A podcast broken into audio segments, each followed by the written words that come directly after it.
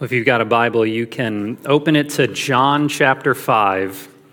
John 5, we'll be looking at verses 21 through 29 together this morning. We are about halfway through a series that Pastor Jamie has been leading us through called Restore My Soul. And every week we've been looking at this fall a different reality about what's true of us in the gospel, to help us live out of what is good and beautiful and true of us if we're in Christ. And so we've looked at the truths that in Christ you are desired, you are loved, you are made for God. Last week we looked at the truth that you are forgiven. And today we're going to look at the truth that in Christ you have been made alive. That Christianity actually isn't about living for someday way far off in the future, but actually living a fully present, fully alive life right now. So follow as I read John 5, starting in verse 21. Jesus says, "For just as the Father raises the dead and gives them life, even so the Son gives life to whom he's pleased to give it.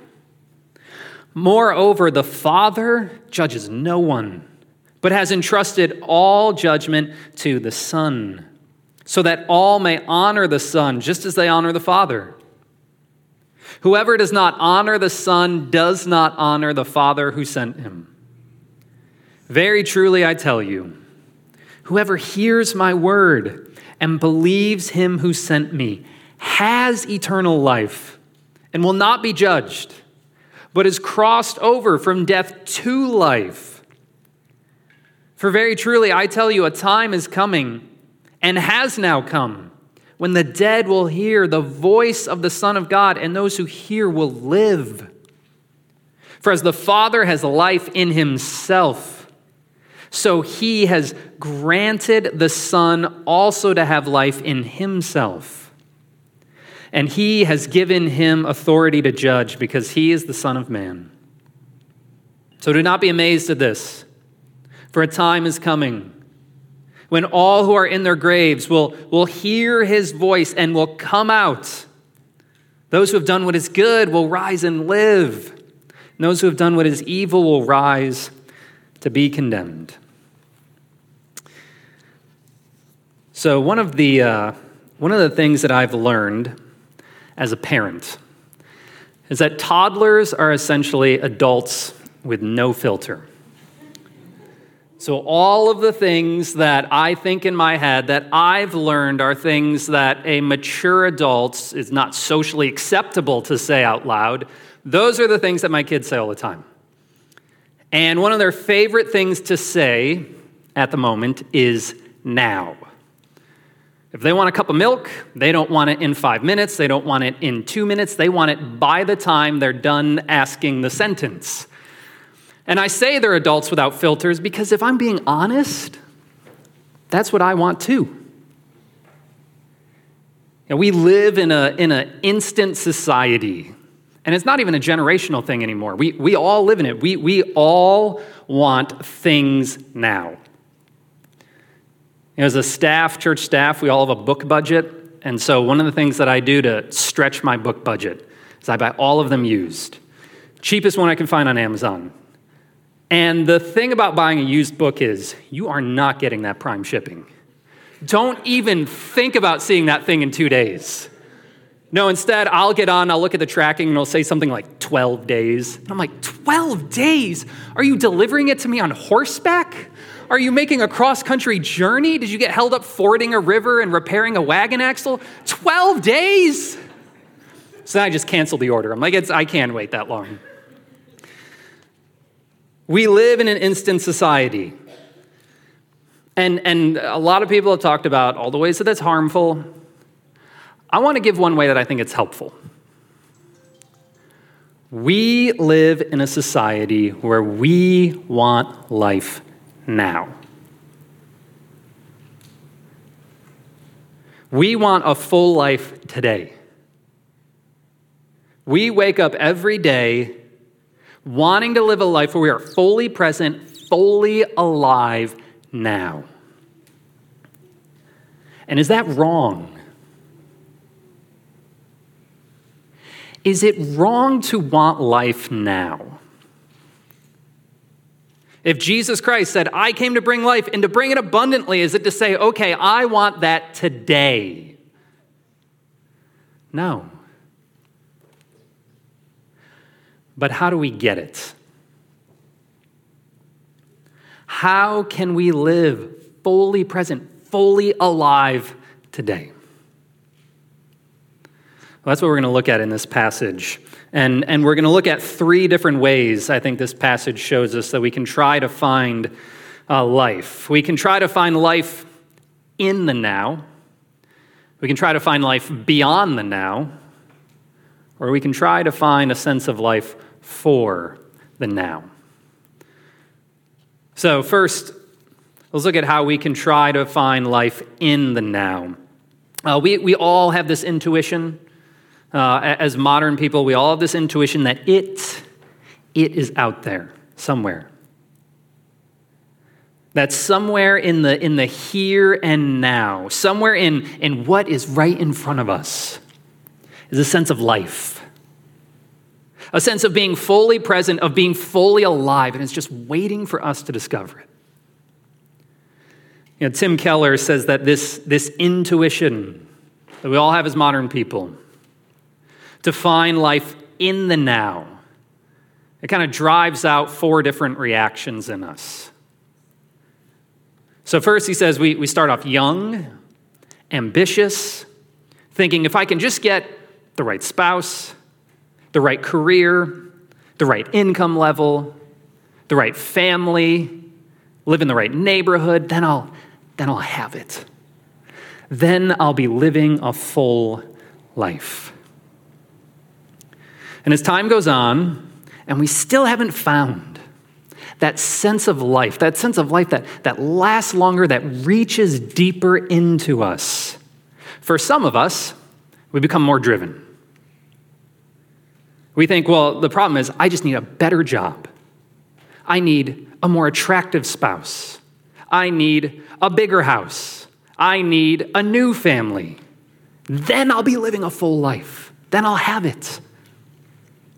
But for others of us, we don't get driven, we get resentful. We think, I would have found it. I would have discovered that life that I've always wanted, except for all these mitigating circumstances in my life. We start to blame other people, start to blame other things. We start to say, I would be living a full life if it wasn't for fill in the blank. Or lastly, for some of us, that gnawing sense of dissatisfaction, that a full life, the one that we've always wanted, is just out of our grasp. It doesn't make us driven or resentful, but self-condemning. Start to think, you know what? I don't think the problem's other people. I think the problem is me. There's something wrong with me. That's why I haven't found it. Now again, is it wrong to want life? No. The problem is where we're looking. We're following the advice of that great philosopher, Al Pacino, who in the movie Any Given Sunday says, this is what living is. It's the 6 inches right in front of your face.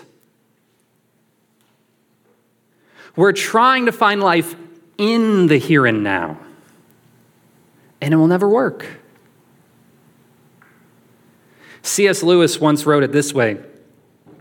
He said there are all sorts of things in this life, or in this world, that offer to give life to you, but they never keep their promise. The longings which arise in us when we first fall in love, or first think of some foreign country, or first take up some subject that excites us, are longings of which no marriage, no travel, no learning can really satisfy. I'm not speaking of what ordinarily would be called unsuccessful marriages or trips and so on. I'm speaking of the best possible ones. There's always something we grasped at in that first moment of longing that just fades away into the reality. The spouse may be good. The scenery's been excellent. It's turned out to be a great job, but it has still evaded us. Enter Jesus Christ, who says in verse 26, "For as the Father has life in himself, so he has granted the Son also to have life in himself." See, here's what makes Jesus Christ absolutely unique. Jesus is saying he is it. He is life to the full. Life that Jesus actually, he doesn't even fully explain in this passage, but he says in verse 20, whatever it is, you will not be bored by it. He is saying that sense of being fully present, fully alive that we're all grasping for, he is it. Meaning he's the only place where you will find life. Not in the here and now, not in a spouse, or a career, or an income bracket, but in Jesus. In fact, he takes it one step further. Jesus is saying in this passage that unless you're finding life in him, your life is actually a living death. That unless you're finding life in Jesus, he's saying it's not just that you're not experiencing life for all that it could be. No, he's saying you're not really living at all. In other words, he's saying your problem isn't that you're in the ICU, you're in the morgue.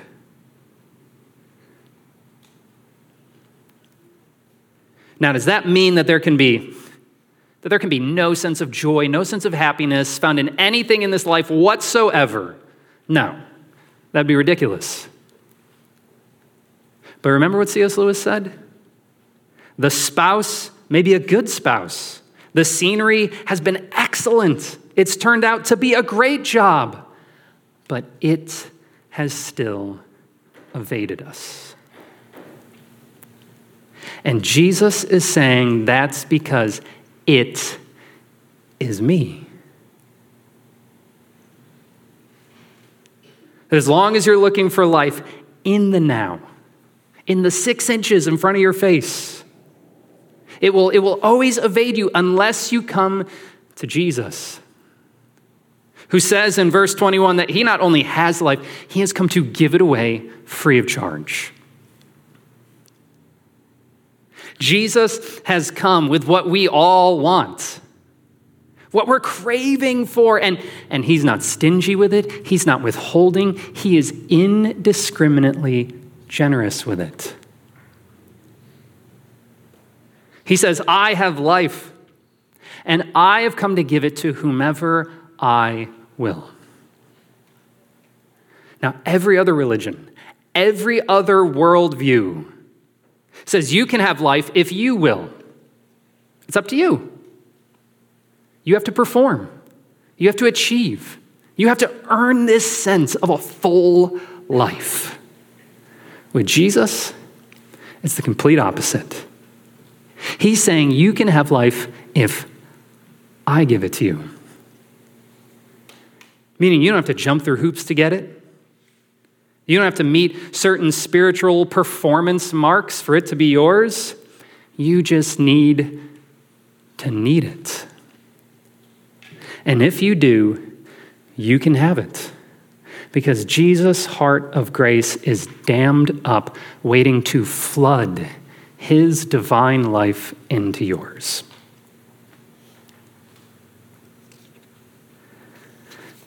So we try to find life in the now. But second, we can try to find life also beyond the now. So if the intuition of our modern age is to try to find life just in that 6 inches in front of our face, just the here and now. The religious intuition is to try to find life beyond the now. Here's what a lot of us have been told. This is what Christianity is. Don't get too attached to this life. You're just a traveler walking through it. This world is not our home. What matters is beyond this life. What matters is the next life. Your job here, this life, is kind of just like sitting at a bus stop waiting to finally get to heaven. That's all that really matters. But is that what Jesus is saying here? That he's come to give life to you, but that it's put on layaway, that you can enjoy it someday way off in the future.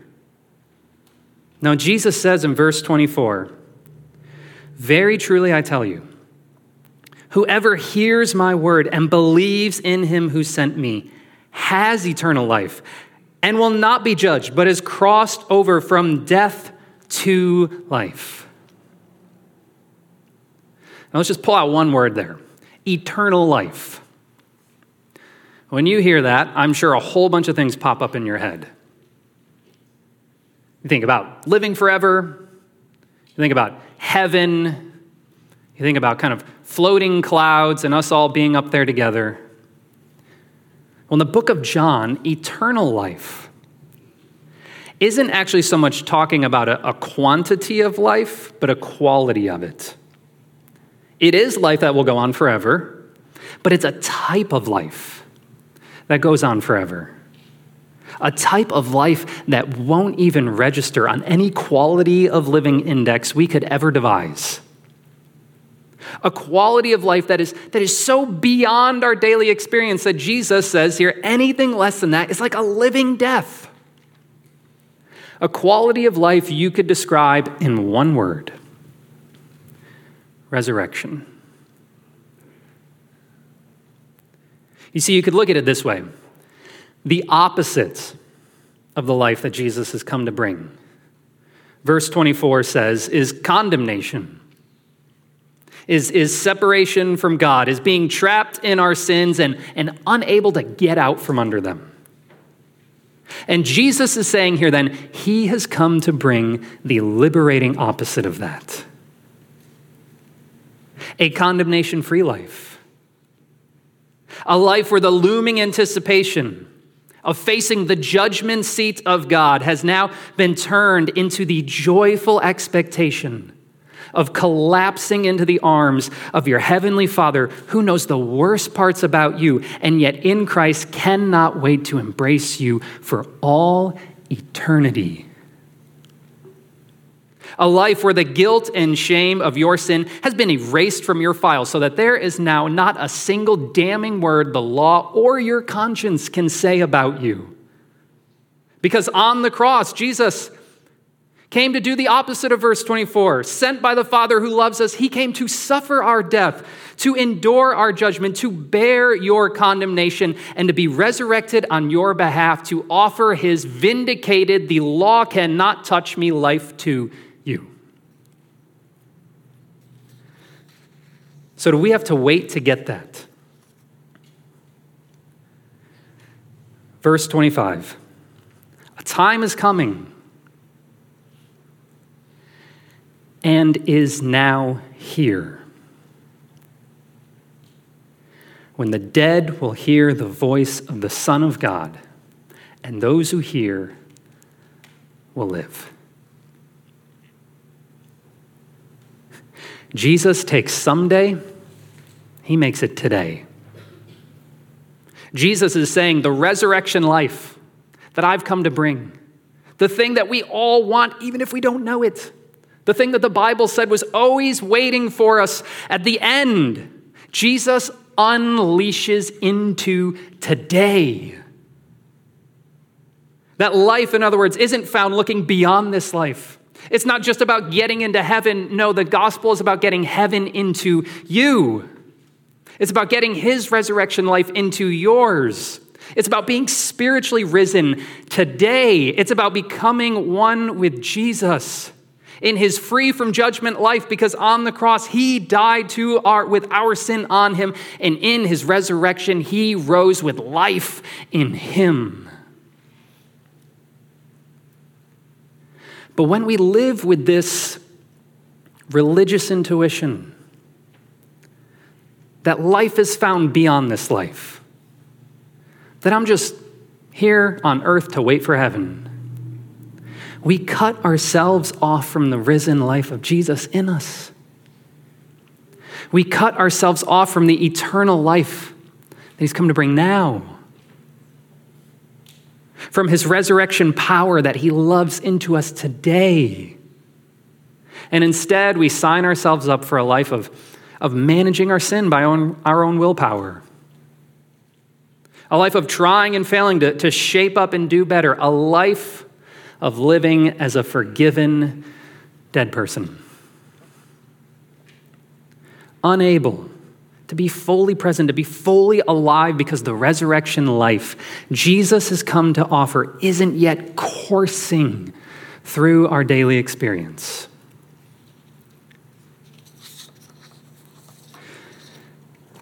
So we've looked at trying to find the life in the now and beyond the now.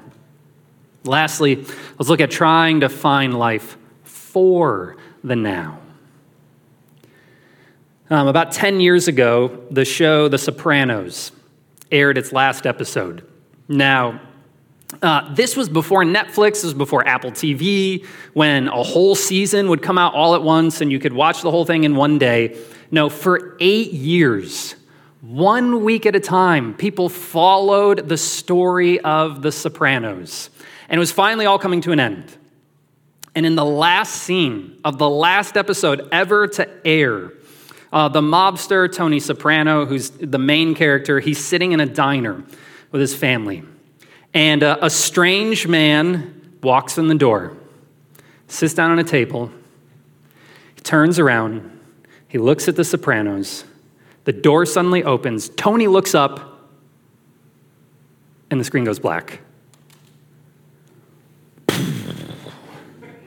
And the 12 million people watching it lost their minds. Who is that man? What happened to Tony? What happened to his family? Are they all dead? We don't know.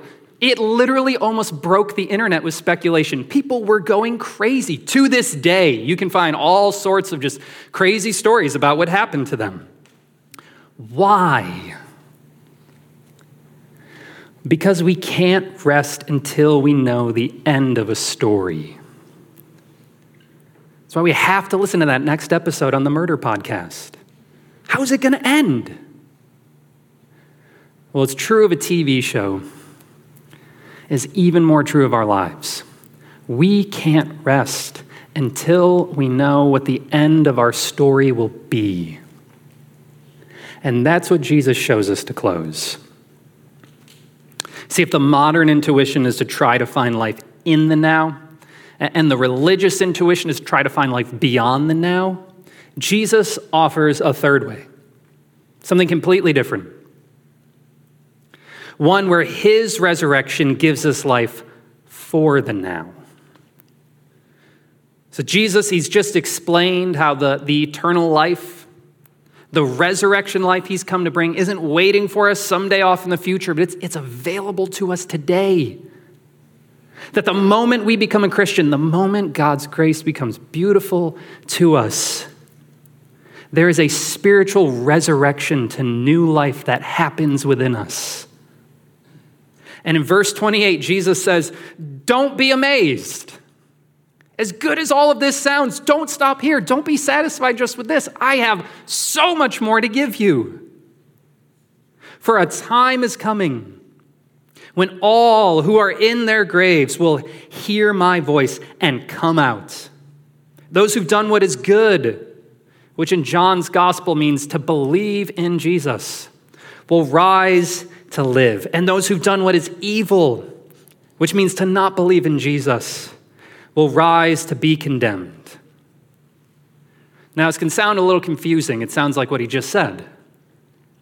In verse 25, Jesus says, a time is coming and is now here, when the dead will hear my voice and rise to life.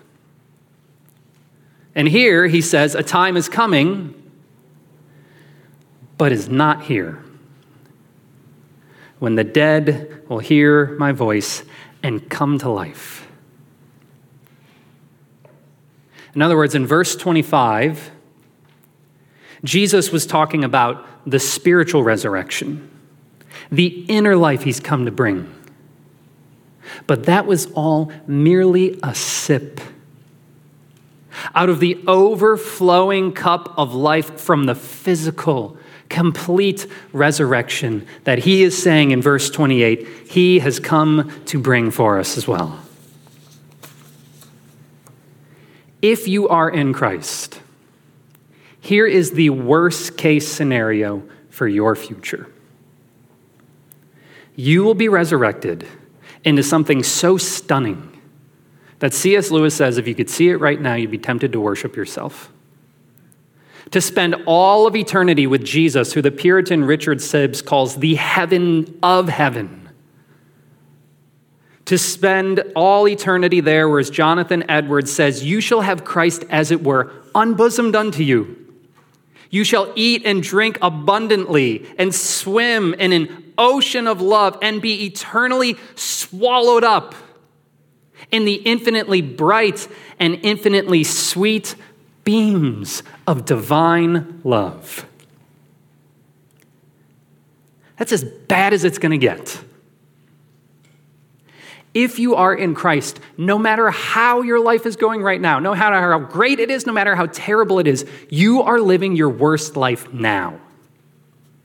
I'm going to make a book about the resurrection. It's going to be called that. Here's the gospel, your worst life now. Because it will only get better from here. All of your sorrows, all of your pain, all of your challenges, they have an expiration date. God's grace to you in Jesus doesn't. No, as the Apostle Paul says in Ephesians 2:7, the whole point of God resurrecting you to new life in the new heavens and new earth is so he can show his grace in kindness to you. And you know what that does? When you know where your story's going, when you know where it's going and it's only up from here, it gives you life for the now. It frees you to be fully present and fully alive, whatever you're facing today, whatever you're struggling with today, whatever you brought in here suffering this morning.